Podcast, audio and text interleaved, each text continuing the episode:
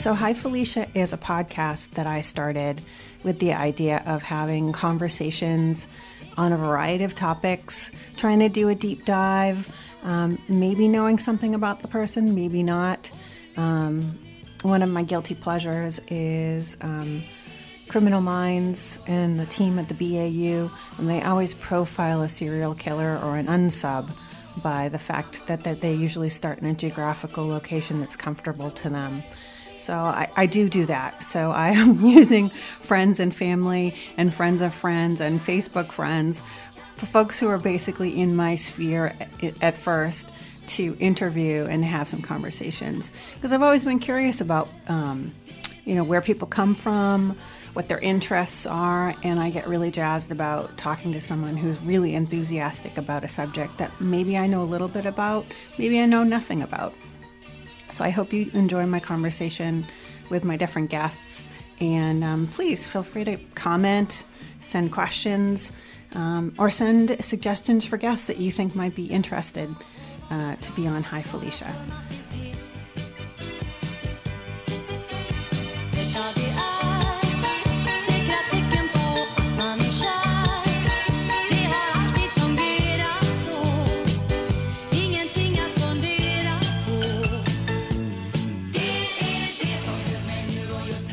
Åsa Schwab is my guest on Hi Felicia today. Åsa Schwab is a creative visionary. I totally agree with that. Who loves people and appreciates science and the arts as catalysts for innovation and a vibrant community. Born in Sweden, you really were you were born outside this got a European flair, but raised in the US, Åsa feels like a citizen of the world, connected to others not by culture but by curiosity and care. This is a great bio formerly working in the high tech world and later as an ADHD coach.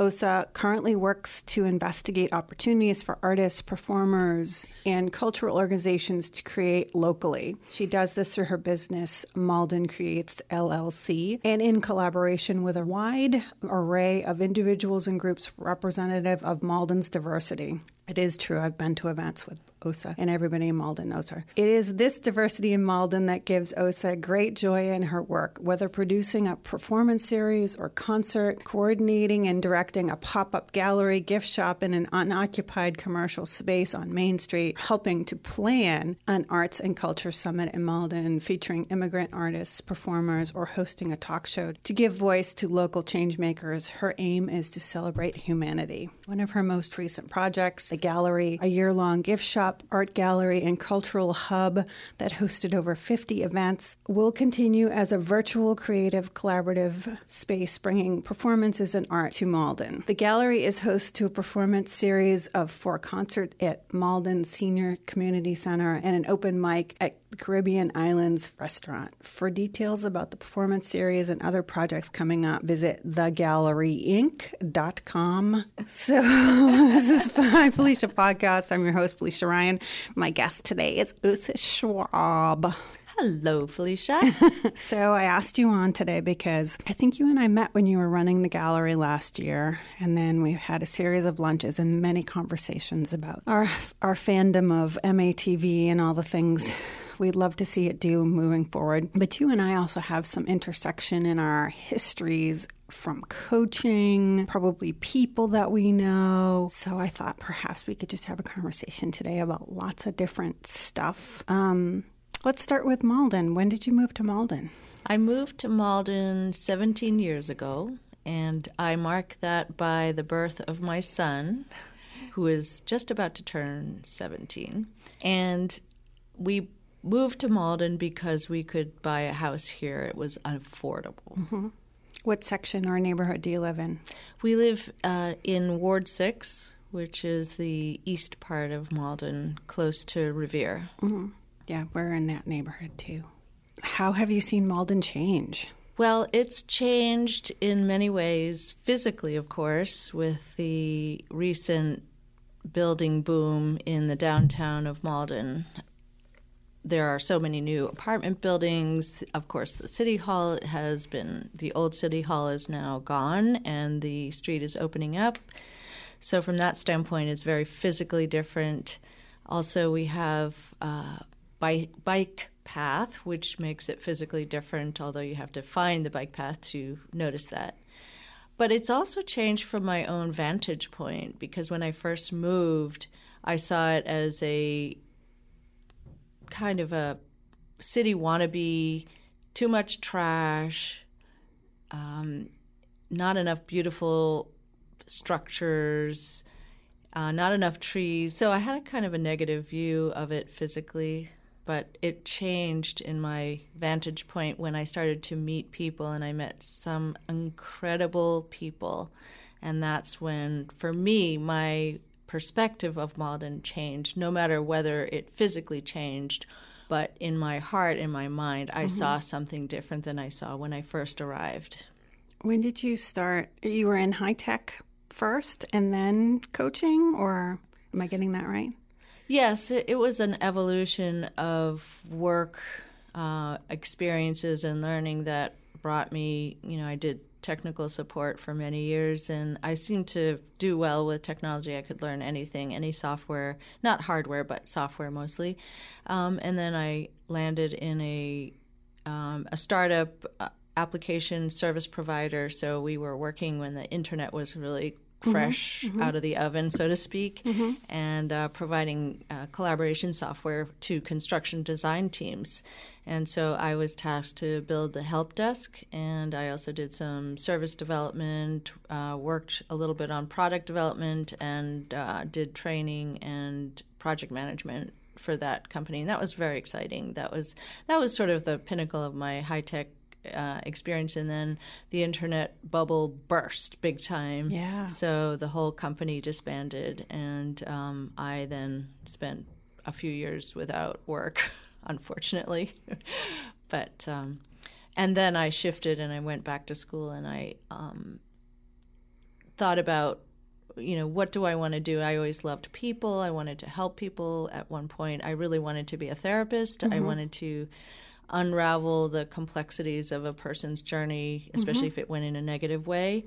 And uh, I then somehow decided against uh, getting a PhD. Well, because I didn't have money, but I decided to um, explore the world of coaching.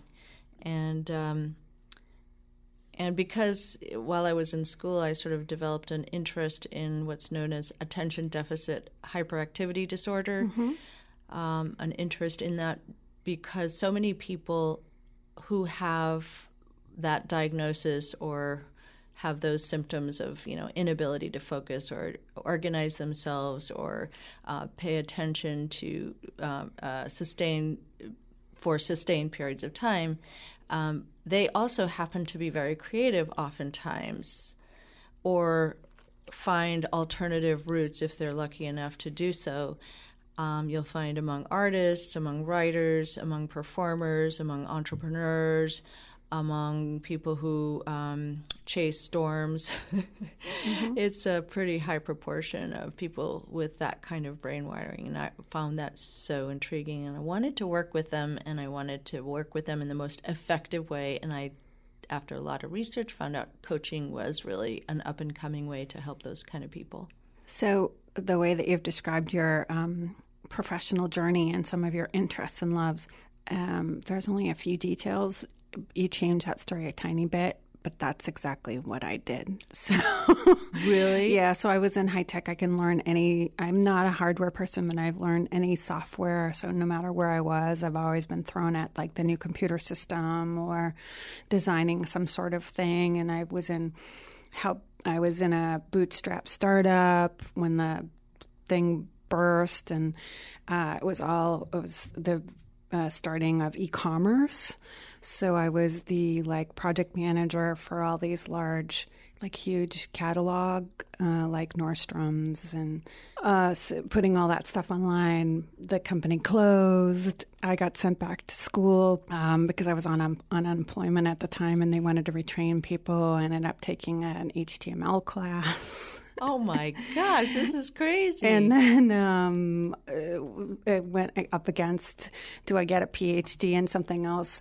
Because I had been on the undergraduate track in um, psychology and thinking I was going to be a school counselor. And then got my master's in communications, and then uh, thought I'd go back to school. And I was looking at becoming a PA or a, a licensed social worker or something like that.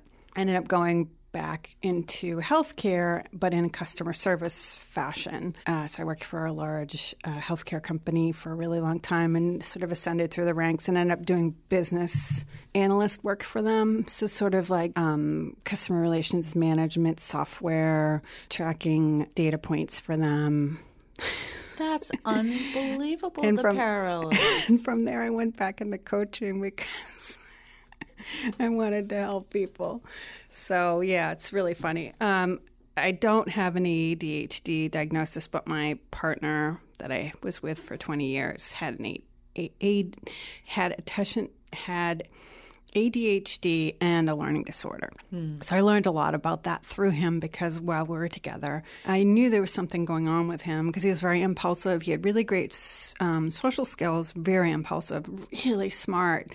Um, uh, so many different, and it could be hyper focused on something, but it was um, just really scattered all the time. Mm-hmm. And we would have these, he would have like these outbursts, and I'd be like, I think you're kind of scaring me. Like, let's get this figured out.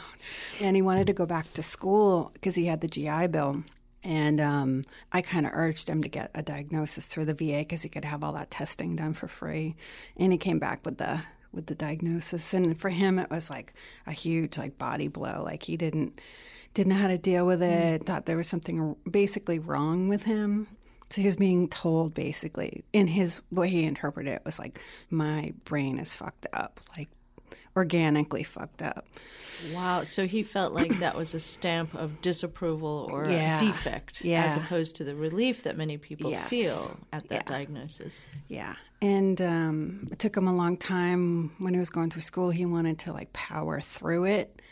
And um, with his particular brand, he just would get overwhelmed really, really quickly. So he had a full class load, I think, for maybe a semester. And then I was just like, you need to drop that down because he was still trying to work and do, and do that. And it was just too much. And um, he was also not availing himself of all of the great services that they had at the time. At least he was going to UMass Boston. They had really great services for students. Extra, um, they had support groups. They had uh, extra time for tests and for papers, and also letting professors know they would give you extra outside of office hours kind of time um, the ability to repeat a class if you needed to. And uh, I think the first two years, he wouldn't do any of it. So he really struggled through. And then he started sort of slowly accepting and realizing that this was going to be the thing that was going to help him be successful mm-hmm. rather than being weak or undetermined or um, you mean uh, the use of these resources would yes. help him be successful? Yes. I see. Mm-hmm. Rather than him looking at them like there's something wrong again with me for needing this extra help. I was uh, clarifying that only because in my early exposure to ADHD from from the literature, um, there were several books and perspectives that intrigued me so much, like uh, Ned Hallowell, who is, of course, famous for um, uh, Driven to Distraction, mm-hmm. and then he wrote several subsequent books that sort of fill in the blanks. He and John Ratey were famous um, kind of pioneers in, in literature, um, but they proposed that ADHD could be, in fact, an advantage Mm. However, with the caveat that you have to kind of work out some of the kinks, it's not by itself an advantage, but there it does come with some benefits that can help you uh, have an edge in some other realms. Like, you know, if you're not able to focus um, and you're constantly distracted, well, you know, you're sort of you have a permeable um, screen uh, through which you can see all kinds of other possibilities uh, simultaneously to your current situation. So that lends itself to a lot of creativity where you're kind of bombarded by stuff. And when things are bombarded together, oftentimes that can lead to new ideas or innovation. And so you'll find um, that is definitely true in, in some cases, not all cases, but um, I found that so intriguing to take something that someone else thinks of as a defect or a problem that you translate it into a, an asset if you work it. Yeah, I love that. The other thing that people, at least he was, he's my prime example, so I'll sort of back, continuously refer back to him. But this idea that he had learned to compensate so much from his upbringing and not having a, um, a clear diagnosis or what that was, that like you said, he had opened up other areas of his brain because it's like, okay, so you're predominantly right hand, but your left hand wants to work all the time.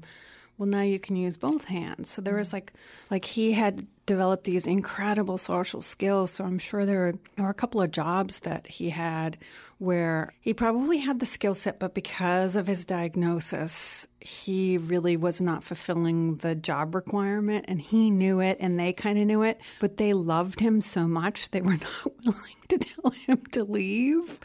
Wow. So, and there were other times when I'm sure that um, his personality and his people skills kind of got him around certain things or out charm. or out of certain things or um, and also he had um, he had this hyper focus on things so that you know if he was bringing something into the home usually or an item that he was really interested in it had been researched to death like the best like i tell a story i started telling stories like moth like stories. I took a moth class or a story story uh, boss uh, i can't think of the organization now but and it's all about this pair of socks that i found when i moved out of my apartment with him. And it was like this the most well researched pair of socks ever because he was a pilot. And so he wanted to make sure that he was wearing clothing that he could wear in the cockpit that if he died in a fiery plane crash would not melt to the skin if they were under high heat and pressure. Oh, so my. There was this pair of socks that was like they had to be a certain blend and they had to be organic fabric or whatever. So it was like this very well researched pair of socks. And we went through many iterations of socks. So mm-hmm. I knew all about like the history of these socks. And they were just typical socks. They were like short black athletic socks that if you were in a fiery plane crash, you could wear them and they would not melt to your skin. So That's incredible. Well, that certainly rings many, many bells. I can think of many people, including myself, and yeah, I won't incriminate those folks online, but he, he, he's okay because I've already asked his permission to tell these Oh, stories, so he right. knows. And um, he also was really good at maintaining relationships. and that's quite that's not everybody who can do that but um, but i think a lot of if i think about you know even myself you know i there's so many times when i really should have been blasted for forgetting to follow up on xyz or misplacing xyz and my husband should have divorced me or for many times you know I, I create a lot of chaos and and um, uncertainty to a large degree uh, with my friends and my family, and yet you know there's a lot of love there. So there's that part of me that's able to connect. You know, share that I care. Um, Kind of sometimes um, uh, reprieves me of the other things that I do that create a lot of problems. so. So, how did you find the coach training in terms of how it inf- informed yourself, how you would apply it to yourself, and then how you were able to use it with clients in that realm or other realms? So you're asking if how uh, my training as a co- to learn about coaching helped me to uh, explore myself Yep. and have processes to listen to myself and Yep. then how that affected working with other people. Yep. That's a really good question because I think the self reflection and dialogue with myself in some ways didn't change as much as it could have in the training process of coaching. And in part because I am a natural question asker, and I have always been. A, you know, from early time, uh, as far as ba- far back as I can remember, I've always been curious about people and would be more inclined to ask them questions and let them talk than talk myself. Mm-hmm. So, and I always kind of put other people as more interesting or more or better or something than myself. So, but the training itself certainly. So you didn't see yourself as the center of the wheel. No, I. Do you see yourself as that way now? Uh, well, that's a complicated question because sometimes I do and sometimes I don't, and sometimes I do in bad ways. I think I more rests on my shoulders than really is true, and that really there are other people who are part of the solution, whether it's you know solving you know scarcity of art in Malden or mm-hmm. any number of things. Mm-hmm and sometimes the negative there's a negative focus on self that i am the worst and nobody is as bad as i am in this mm-hmm. area. So do you think that hy- hypercritical self nature is just part of your personality or is that like an adh thing? Because i saw that in my partner as well. I think it's both. I think my personality has a dark part um, and that is it Brene Brown that has the shadow self? Is that? Uh, there's the Myers Briggs or, or okay. uh, Jungian. Uh, there's uh, there's a shadow uh, piece in that philosophy. I, I don't know enough about Brene Brown's work to say whether that's just, part of it. I was just curious. But um, but I think everybody has a, a, shadow self that can be very inform that can really yes. inform your life, yes. and and you really need to pay attention to it. It can be a very if I say positive thing, even if yes, it's a negative yes, thing, yeah. you know. Um, but you know, I, I, I, do think there was definitely some reflection. The one thing I will say that um, the coaching coach training really brought to the forefront for me is that as a coach, you are really your instrument. So mm-hmm. to the extent that you are cleared out and you're taking good care of yourself and you know you have a good flow you know as my mom calls it you know mental hygiene mm-hmm. um, then you can be a channel for that person to uh, you know uh, mirror what you're saying or yep. you know if you don't take care of yourself and you don't uh, aren't clear about who you are then you really can't be a good instrument for change yep. Um, yep. so so that was very powerful to me and whether or not you practice as a coach or or you practice as you know other you know customer facing mm-hmm. uh, profession that concept is important. And the concept to listen to your intuition. Yeah. Uh, not just about other people but about yourself. And mm-hmm. and that actually has been applicable in my life for sure. It's um, one of the things that um, friends who are coaches and friends who are not coaches and i have talked about is this idea of being self reflective, but also um, going between wanting or being attracted to being expert and also um, fluctuating to that other extreme of feeling like the imposter. So it's sort of like, you know, and knowing the difference between intuition and negative self talk. And when it's negative self talk, um, because again, like it's like you've said, it, different aspects of our personality are just it's just information. It doesn't have a positive or a negative charge. Intuition doesn't have a positive or a negative charge. It actually has a neutral charge. Mm-hmm. But we then attach a negative or positive attribute to it mm-hmm. when it really should just be information, and then we can sort of decide from there what we do with it and how we apply it. Um, but, Excellent point. Yeah. But the um, that for me has been such a huge thing because I've realized I can be a good coach and still make mistakes. I can be a good person and still make mistakes. Really? Are you sure? yeah. Yeah, I mean, we should all allow that flexibility for ourselves. It doesn't mean you're not a high achiever. It doesn't mean that you want to strive for progress mm-hmm. or, you know, perhaps in some cases you think it's going to be perfection. Um, it's good if you have people around you or even yourself, if you can hold yourself up and be like, slow down a little bit. Absolutely. Don't have to get everything done. It's not all on your shoulders.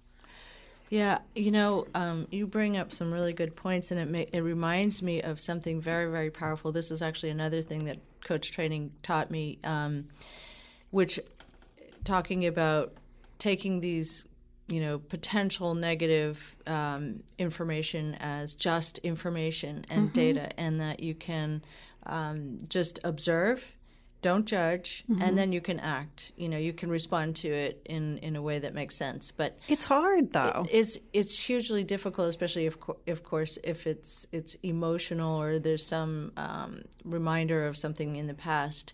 But that way of regarding self um, is something that many people I, I, found, you know, coaching folks with ADHD is very, very difficult to do. Yeah. Because there's so many memories of, you know, being, um, you know, chastised or yep. punished or, you know, uh, made, humiliated or yep. so you have this memory of these horrible emotions. But, um, and the other thing you said kind of made me think about in my experience and probably your experience too, have you not encountered people who you think are exquisite, have these wonderful ideas, and could make an amazing contribution to society? But they have held themselves back by a belief system that they can't do that, yeah. or um, I'm really not the one. I'm I'm an imposter. Yeah. I'm yeah. telling myself I'm having this idea, which is really a curse because I really shouldn't be the one to carry that out. I think that is if there's anything coaches can do for that kind of thing, I mean, I think coaching is a great yeah. tool for that kind of thing yeah. because you almost make me want to cry a little bit because that was that is that description is exactly who my parents are. Mm. Like unbelievably hardworking, mm-hmm. uh, heart centered, mm-hmm. and they both have this idea. Oh, oh i can't i can't do that mm-hmm. oh, oh well we like even if i wanted to i couldn't ask for that like there's just like over and over and over and over and over and over and over throughout their lives and all the things they accomplished and all the things they have overcome and all the stuff that they've done they still see themselves in that world like oh i, I, I like mm. simple example there was construction on their street they're both retired. They're home. Um, my mother is like neighborhood watch, likes to always be looking out the windows. They were like repaving the sidewalks or something. She watched the construction guy come down their driveway, unhook their hose, put it up to whatever machinery they had, turn the tap on, fill up their truck with water, turn it off, and walk back up their driveway. Never said a word. And I was like, you didn't call a city? like, that's illegal. They were taking your oh water. Your water bill's going to be crazy. I was like, first of all, like if it was an emergency, he could have knocked on your door and asked. Second of all, that was illegal. He went on your property and used your water. He stole your water. And she was like, oh, I, I couldn't say anything. I was like, you were watching him do it. You're mad about it now. Like over and over. There's like a, a hundred different examples, a thousand different examples of things like that. Do you have any sense about why she didn't feel comfortable to push back? I think it's that constant talk, like you described it, like they just can never see themselves asking the question or pushing back, or like my mother and father might do that in private or might complain about the thing or even know that the thing is wrong. Mm-hmm. But there's something about like not speaking up or not mm-hmm. talking back and it's like a it's a triggering thing. It's mm-hmm. a thing perhaps coming from like a small place mm-hmm. and trauma histories and mm-hmm. different things. But it's the idea that you don't see yourself being the one that can stop that thing from happening or pushing back or whatever. And to me, the big puzzle is the big question is how can a community invite people to push beyond those fears, yeah. to plug in, to share, to ask, to be part of, even if they're not comfortable yeah, in yeah. the past doing that. That's a that's tricky. I mean, you can do that in small, you know, like um, you know small groups you know where you build up the trust uh, Yep. obviously but even like you know let's say um, a community like malden now it's a big city it's 60000 but nevertheless to to evoke a feeling where it's okay to ask questions it's okay Right. to ask for your needs to be met it's okay Right, to to um, explore or ask for something that doesn't exist yet because it will meet right. your regardless of your need. Socioeconomic background or your immigration status or your language skills or your Exactly. Exactly. gender or your yeah. Spot on. Yeah. And and that's because we all regardless of who we show up as we all have that insecurity like absolutely. And that triggers. But yeah so i think from a very early age like i i got the message you should not talk up or speak back or whatever but i'm hugely vocal and always have been. So that was always a hard um hard thing to resist you mean to resist not speaking up? Yes. or uh, and so then I how did your trouble. parents oh i was getting big trouble when i did Oh, it. like that's that's just, that's not good. You're you're making waves and you Yes, shouldn't make waves. You make just you know be a good girl and be obedient or whatever. And not even don't make waves. So it was not don't make waves and don't stand out. So like you know i was constantly told you're the smartest one in the class or you're the tallest or you're pretty or you're whatever or like and i was into theater and i but like you know my mother i, I remember one uh, time i wanted to be their crossing guard because you get to wear a little sash but that was a really cool thing. My mother was like, "Oh no, absolutely not." And I was like, "But why?" And she was like, "Well, you don't want to stand out." I was like, "Absolutely, I do. I want to stand out. I want to wear a sash." star No. now where are your f- parents from i mean did they come from another country or did, were they born my and raised here dad was my dad was first generation. His parents were both immigrants. Uh, he was the youngest of six, and he grew up in East Boston. And he grew up mostly with a grandmother who didn't speak English, and what language did she speak French.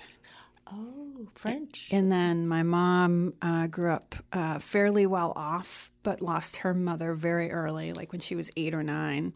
And she lived with her father and her grandmother and her granddad in Brookline.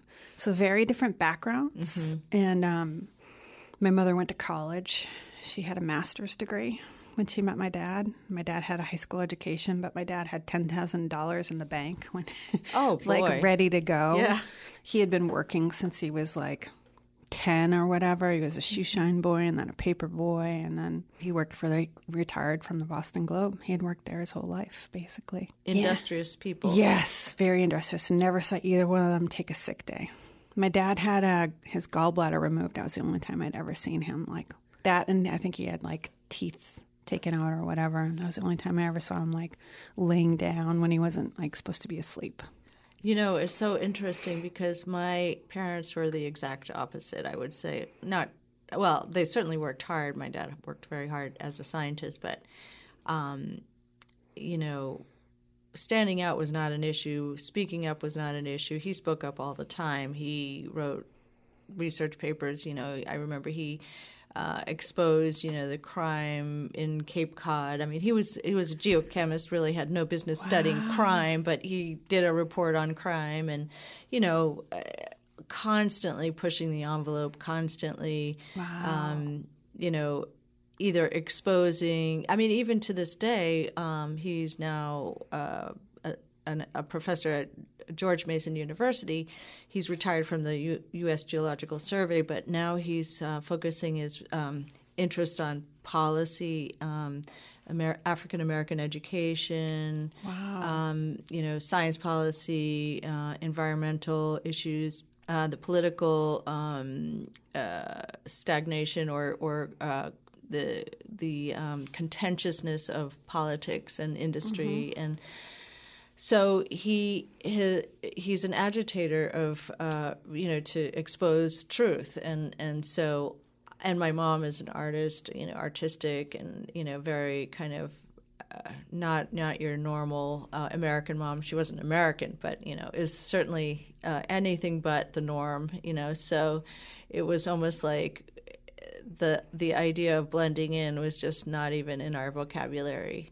Though I will say that you know eh, my mom grew up in Sweden, and where at the time uh, Sweden Sweden is uh, certainly when she was growing up a homogeneous society where you were to blend in, you were to conform, you were to not be exceptional or be you know uh, outside of you know the the normal expectation and and not too loud and you know mm-hmm. so but she hated that that uh, the kind of atmosphere you know mm. it was very mm. stifling because she was interested in all kinds of different things you know exotic you know um, so it's kind of interesting how we had you know yeah. kind of opposite atmosphere but yet have very similar kind of yeah, uh, yeah. pathways. And how did your parents inform um, how you your views of the world? I mean, it sounds kind of like I could guess, but well, yeah, for sure. There's the embrace of uh, art, music, on science, different cultures. We had different social justice.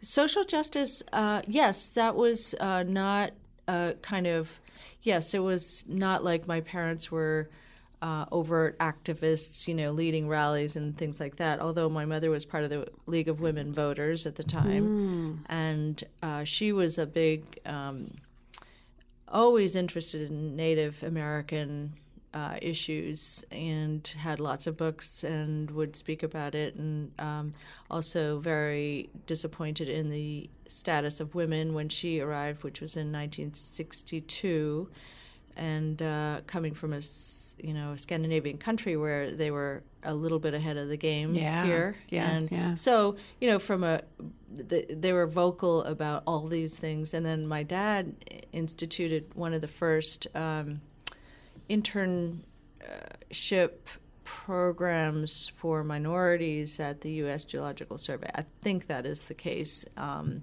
and then my mother had a, a variety of friends, many of whom, when they visited us, the neighbors would take note. So she was like, you know, we were all like, oh my gosh, what's wrong with you people? I mean, I just couldn't understand that mentality at all, and I still can't understand it. But I know it, it's a reality. It's it exists. People will judge based on your religion, based mm-hmm. on how you look, based on your mm-hmm. skin's color, based on your how much money you make.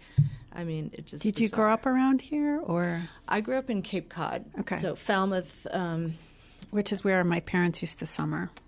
Another intersection. This is what part of Falmouth?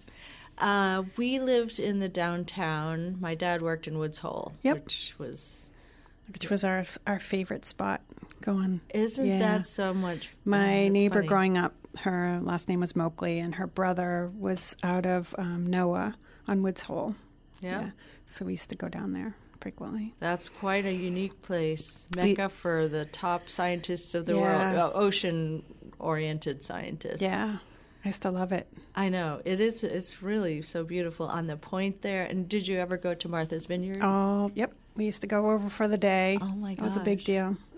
One of the stories that I wrote from my writers group was all about going down to the Cape. And, oh my gosh, yeah, that is so cool. It's called um, uh, diving for treasure. So it's my it's about my brother and I and my dad and our sort of adventures going down the Cape and yeah, what that was like with my family. So oh, I'll have to read that. Yeah, so that's so funny. Because we used to go, we used to rent different places in uh, East Falmouth. So that is, I'm astounded at how many parallels there are. there used to be a great coffee shop. Um, it was like my favorite, called the Buttery. Yes, I remember the Buttery. She used to have great pictures of like Peru and places that she'd been. She used to take po- photographs. Have you? Did you ever visit the Fishmonger? Was no. that there then? No, no I don't think maybe so. Maybe not. Hmm. The um, the fish place that we used to go to most growing up was um, more towards downtown, uh, across from the mall. That um, had the Christmas tree shop in it. It's sort of like it's expanded over the years. It was mostly like a fried fish stand. Sam's. Probably. No, not Sam's. The other place, Mix oh. somethings probably. Oh yes, I have a big recollection. but we had like favorite little beaches that we would go to, and um, we used to go to Minot Beach a lot. And then there was a tiny little beach that was like at the end, other side of Falmouth, but you had to have a sticker to get in there, and it was sort of like a it was a point, and that was like at high tide you had almost no beach, and then there was a wall. I can't think of that one. And um, we used to jump off the bridges into Yeah. the water. and did you ever? Did, uh, they probably didn't have the bike path at that time yet. They just started it. Oh, did they? yeah, it just started to get big. Nobska Lighthouse was always a nice point where Yeah, you can yeah. see the vista.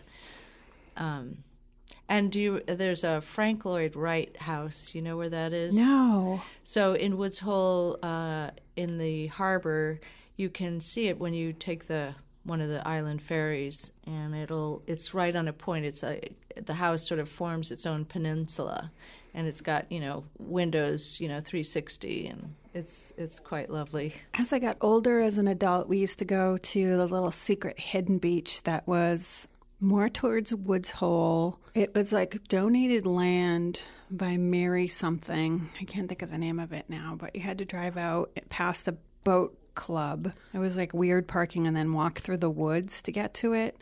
And it had like a rocky beach. It was on. It was in the Boston Globe, like secret hidden beaches, and then I ended up finding it because there was like a little walk through the woods that you can get there, and we used to drag friends Oh. and coolers and everything to it. Hmm, I'll have to. I It can't was- remember which one that would be. Yeah. Do your parents still live down there? No, they uh, they divorced, and my dad moved to Virginia, just outside of Washington, and my mother lives on the first floor of our house. Oh, okay.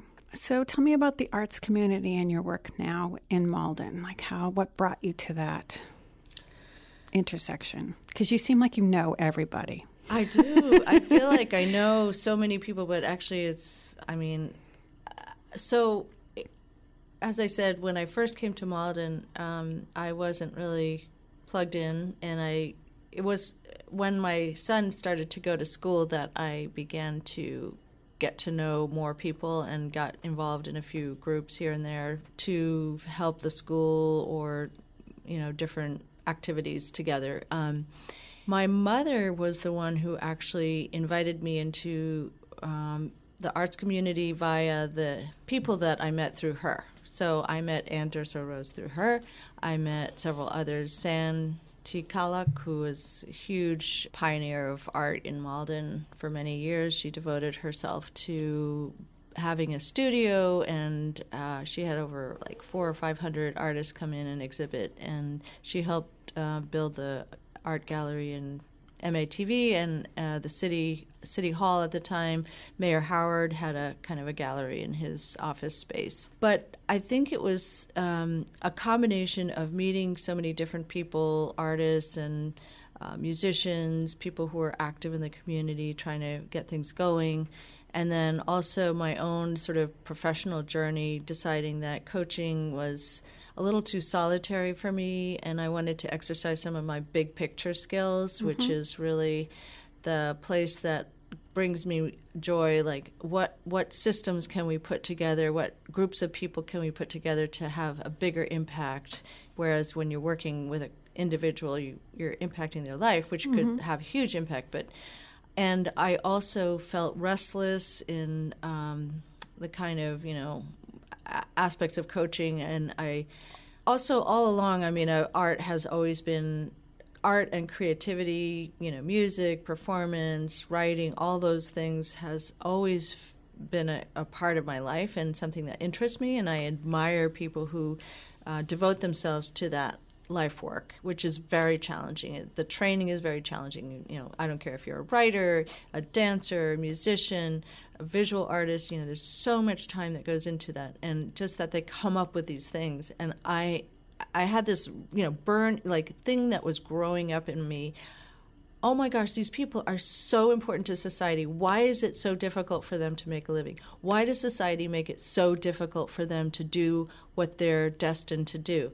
why you know it's it just makes no sense to me And why isn't there more support? Why isn't there more financial resources? I mean, there are some, but um, enough. Like, every, and and I started to look around me and you know meet these artists, and they struggle, and they weren't you know performing in Malden, and they weren't showing in Malden, they weren't selling in Malden, and I'm like, why, why not? You know, and I think bit by bit, I just uh, then made the decision that okay, I'm going to do some volunteer work in this field. And then I did that. Um, I worked with um, Malden Arts for a bit and MATV for a bit. I did some Malden Reads work, and um, and then I just decided I'm going to start a business that is devoted to creating opportunities for artists of all types, and that they get paid. Now, did I think I could make a living doing that? Well, I was, uh, I'm not sure. I thought it through too much, but that's sort of how I made that plunge, and that was in 2016. And then immediately, uh, what was sort of coinciding with me starting that business is I had a, I, I uh, produced an event which um, was an exhibition and a concert and a book and an invitation for the community to engage. It was a multi layered um, event, which uh, was really inspired by one pianist who lived in Malden at the time, Yelena Bereyeva, who had always wanted to perform the pictures at an exhibition. And she imagined performing that in conjunction with an exhibition because the nature of the music was it was a tribute by a composer to an artist friend with the uh, images of some of his paintings in mind. Mm-hmm. And uh, so we started talking, and then we conceived of this crazy um, idea, and it was very involved. And then uh, because it was a kind of tribute concept, uh, we, we really wanted to invite not just classical music fans, but other kinds of people to attend. And then people. Um, we thought, you know, the idea of tribute is also kind of something like you you give a tribute to a person in a creative way and it's powerful and that's what mm-hmm. Mussorgsky did. Anyway, that was the start and then from there many things happened, you know, it's like you know, listening to intuition and meeting this person, that person, and it evolved to, you know, now, you know, 2019, where um, you know, I've had all these different events. The pop up, of course, um, evolved to the gallery, and um, you know, I'm involved in other aspects of city arts, and uh, you know, if the it's the the arts, of course, is such a great catalyst for community building. Uh, it crosses all uh, language mm-hmm. and cultural, socioeconomic barriers for the most part. Not if you want to go to the ballet, then you have to be rich. You mm-hmm. know, basically. Mm-hmm. I mean, mm-hmm. so, there, so there's some problems. There's some mm-hmm. inequities in the thing, but for a city like Malden, where we have you know 43% foreign born, that is going to be a way that we can connect. And for me, it is a social justice issue. It's a social. Uh, there's a social justice element to this because you know, I feel like artists tell the truth about what's going on. They mm-hmm. may tell it in their heart with color or with, you know, phrases of music, mm-hmm. but they tell the truth. And we need to hear the truth. And the other thing is, it's a way for, you know, if you're an immigrant coming from, let's say, Vietnam or somewhere else, language isn't quite perfected yet. If you are creative, you can do something, you know, art, you can connect to the community right away. So that's an immediate step. For the youth, it could be the thing that saves their life mm-hmm. or gets them out of their rut or or connects them with a whole different world. So, I mean, I could go on and on, and I, I know I shouldn't, but um, it's it's now becoming more and more uh, clear exactly, you know, I feel this is a calling for me. Yeah. It's my way, it's my You're ministry. so good at it. It's my ministry. I, I, you know, it's my channel. It's my bridge to people. Mm-hmm. And I'll tell you, this is my this is my goal for all the things that I'm doing. I want to uh, cultivate generous and creative community. Mm-hmm. That's my goal through all this. Well, one of the nice intersections, I think you, I met you at the gallery, which was such a great space. And I'd been to obviously shop because I love things that are handcrafted, but also we went to a couple of music concerts and then also spoke at the spoken word poetry night that Jeff Taylor had with his poets. And you also introduced me to Jason Rubin, who's a, I guess, a friend, a local author. I then invited him to the Malden Writers Collaborative, and he's also been a guest on my podcast. He came to my cookout. So, because he's my neighbor, Awesome. so great. and he and my fiance have all these like intersecting musical interests and or personality things that are so similar that I thought I think these guys might be man friends if like we could, we could like get them to talk to each other. Um, so I think that that's how community works. That's how community building works. Um, and I'll just give you a compliment in that I think sometimes you downplay the skill or the role that you have in that. And like it takes the vision, it takes the ability to see micro and macro, it takes the desire, and obviously you have the passion for it.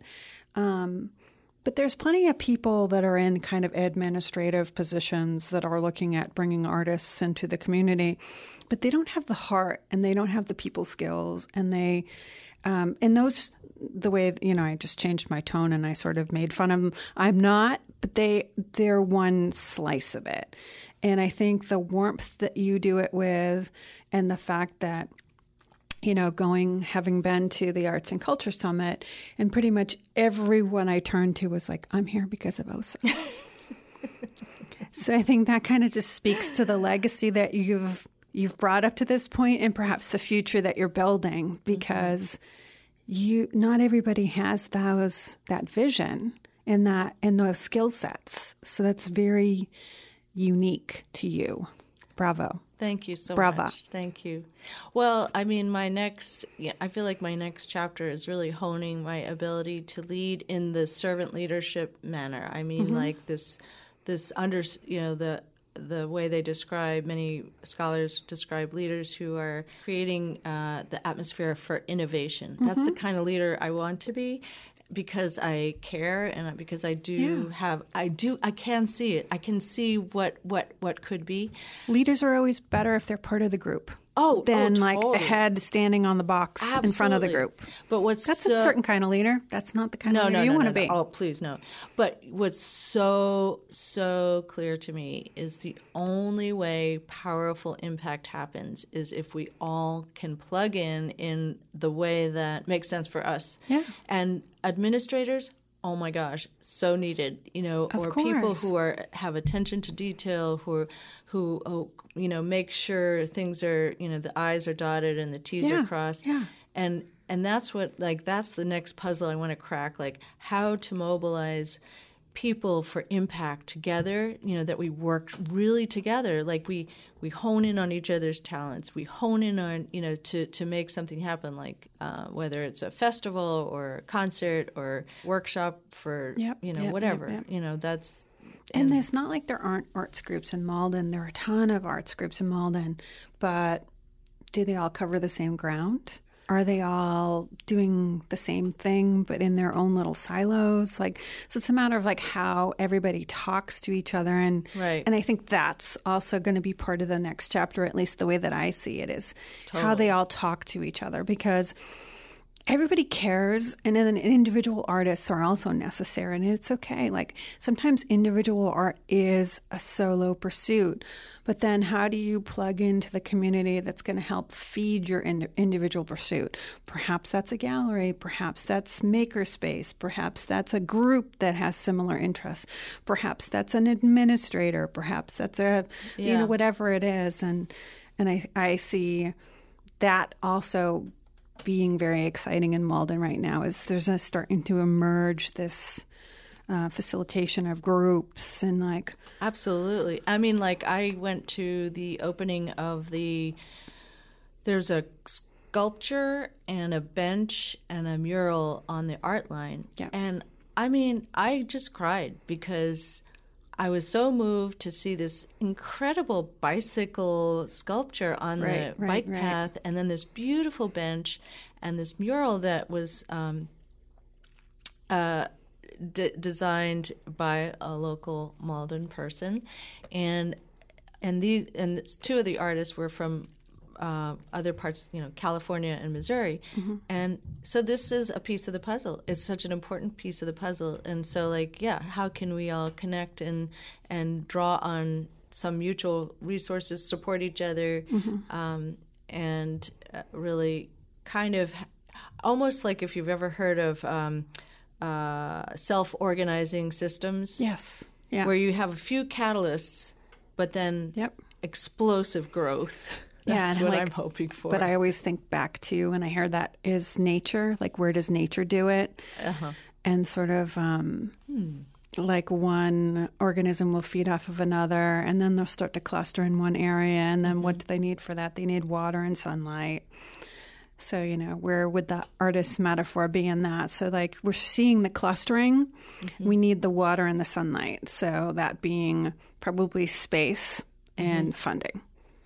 Space funding, and I would say there's another uh, important element um, that all the big thinkers about how this happens um, is uh, spaces to connect. Yep. So whether that's online or uh, physical spaces, so Yep. where you Yep. have networking and you know casual, not not like just formal, but but just Right, right, informal right. gatherings. Um, that's really important. And I think the the other aspect, which is also very interesting, and this is part of my next chapter, is how you get the business into this whole yeah, thing Yeah.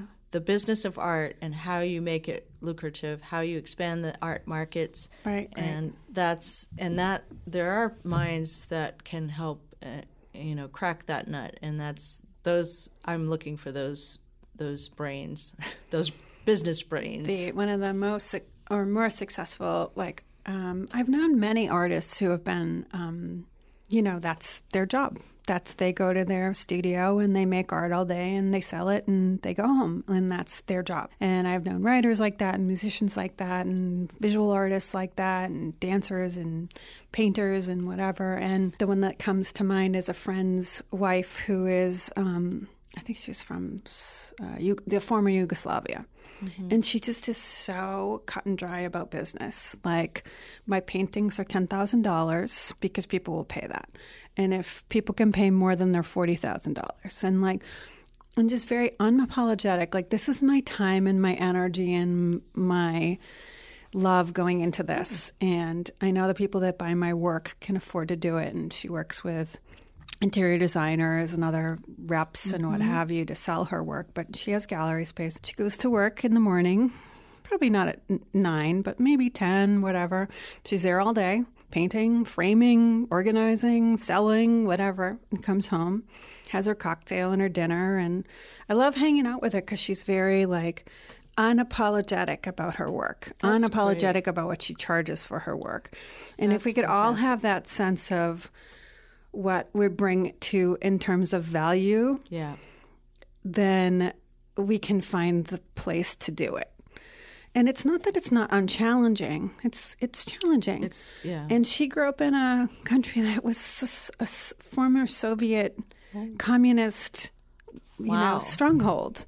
So it's like, you know, she remembers when they didn't have food or they lived in community housing or you could only be certain things. And I think her parents, her dad was a, photographer or a painter or, or something like that. And she, she remembers that agitation of an artist. But That's remarkable. I mean, I, I really respect uh, artists who can do that. I think I will will say it's not always the mindset. But I think sometimes if you borrow that mindset, It's very, very useful. I think you know there, there's so many different ways to think about it, but um, I will just lastly say that um, it's also I'm I'm intrigued by social entrepreneurship because I feel like there's and there's therein is this notion of generosity. Because I, I feel like that people really want to be generous like and or it gives them joy to be generous. Yeah. and that when they see a business that's associated with doing some good that that they feel like this is good. Yes. and so i think there's something about that that i want to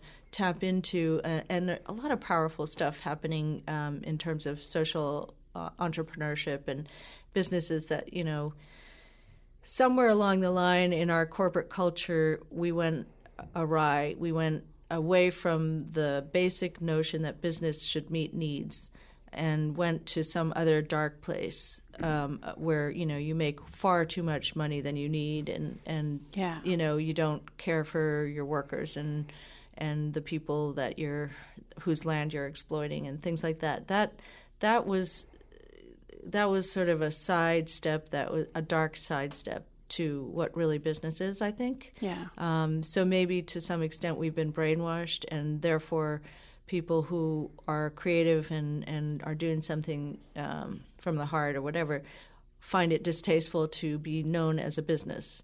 You know, so maybe if we Yeah, yeah. reframe the whole "what is business," Yeah, then yeah. that would shift. So I, I, you know, it'll be interesting to Yeah, see. because the businesses in our community want to be thought of as part of our community. Absolutely. And and maybe some of that is marketing spiel. I don't think all of it is though. No. I think there's belief systems that are entrenched, don't you think? And then In the corporate culture In the corporate the culture. About what corp- corporations are. Well, perspectives about corp, especially big corporations. I think Yeah, yeah. small businesses people tend to kind of look favorably on them. They're Yep. you know working hard and it's a hard hard life, and they're not Yeah. really the tax structure isn't good for them. yeah, yeah, yeah. but big corporations, I think people are like, "Ugh." but maybe that that frames how they think about all business, uh, Yep. or you know. Yep. So I I think there's a lot of um, reframing. Oh, another coach, you know, coaching can help with that Yes, too. yes, right? yes, yeah. Well, do you have any final thoughts? I think we're getting about time that we need to probably wrap it up. Well, I think what I am reminded of, because my brain thinks big picture, that all this that we've talked about is sort of interconnected, and Yeah. we are one big web of humanity and thought, thoughts, drives, inclinations, feelings, hurts. It's all connected somehow, and um, That's kind of what I hope my podcast is about. so that was lovely. Seriously, like you want you want people to come in and I want people to come in and talk about sort of their passions, what their interests are, a little bit of their history, why they're connected perhaps if they're local to the community or the greater community.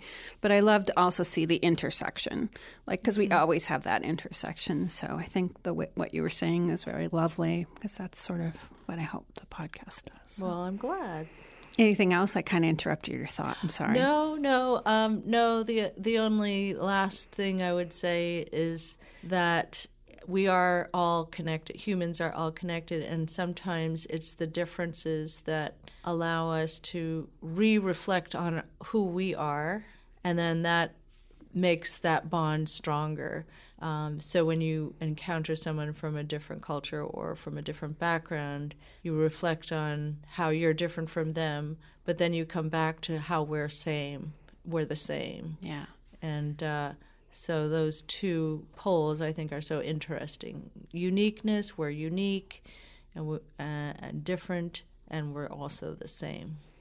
Well, that's one of my favorite things. I'm like very high in the curiosity scale, so I love asking questions and I love hearing about people's stories. So thank you so much for coming on and just sharing a little bit about yours. And I'll be very inst- interested to see where you take Malden Creates.